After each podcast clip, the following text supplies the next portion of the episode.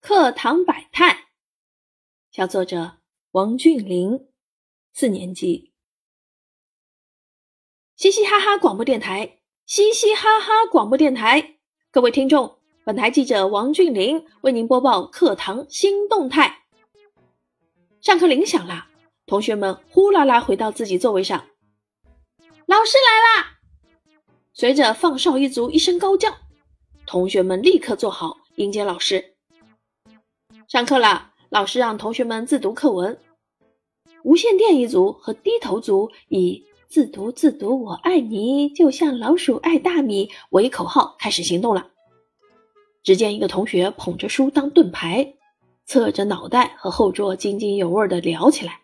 “哎，老弟，我给你支笔。”后桌抬起头，高兴地伸手接了过来。“谢老哥。”低头一族则把书放在桌面上，他们低着头装读，书下压着没写完的作业，抓住机会就干活。自读结束，老师开始讲课了。小动作王在书桌下玩着尺子、油笔等文具，老师朝他看过来时，同桌会向他发出警报。而神嘴一族也不忘表现一把，他们可比无线电一族嚣张多了。竟和同桌热火朝天的聊着天，并且不怕老师处罚。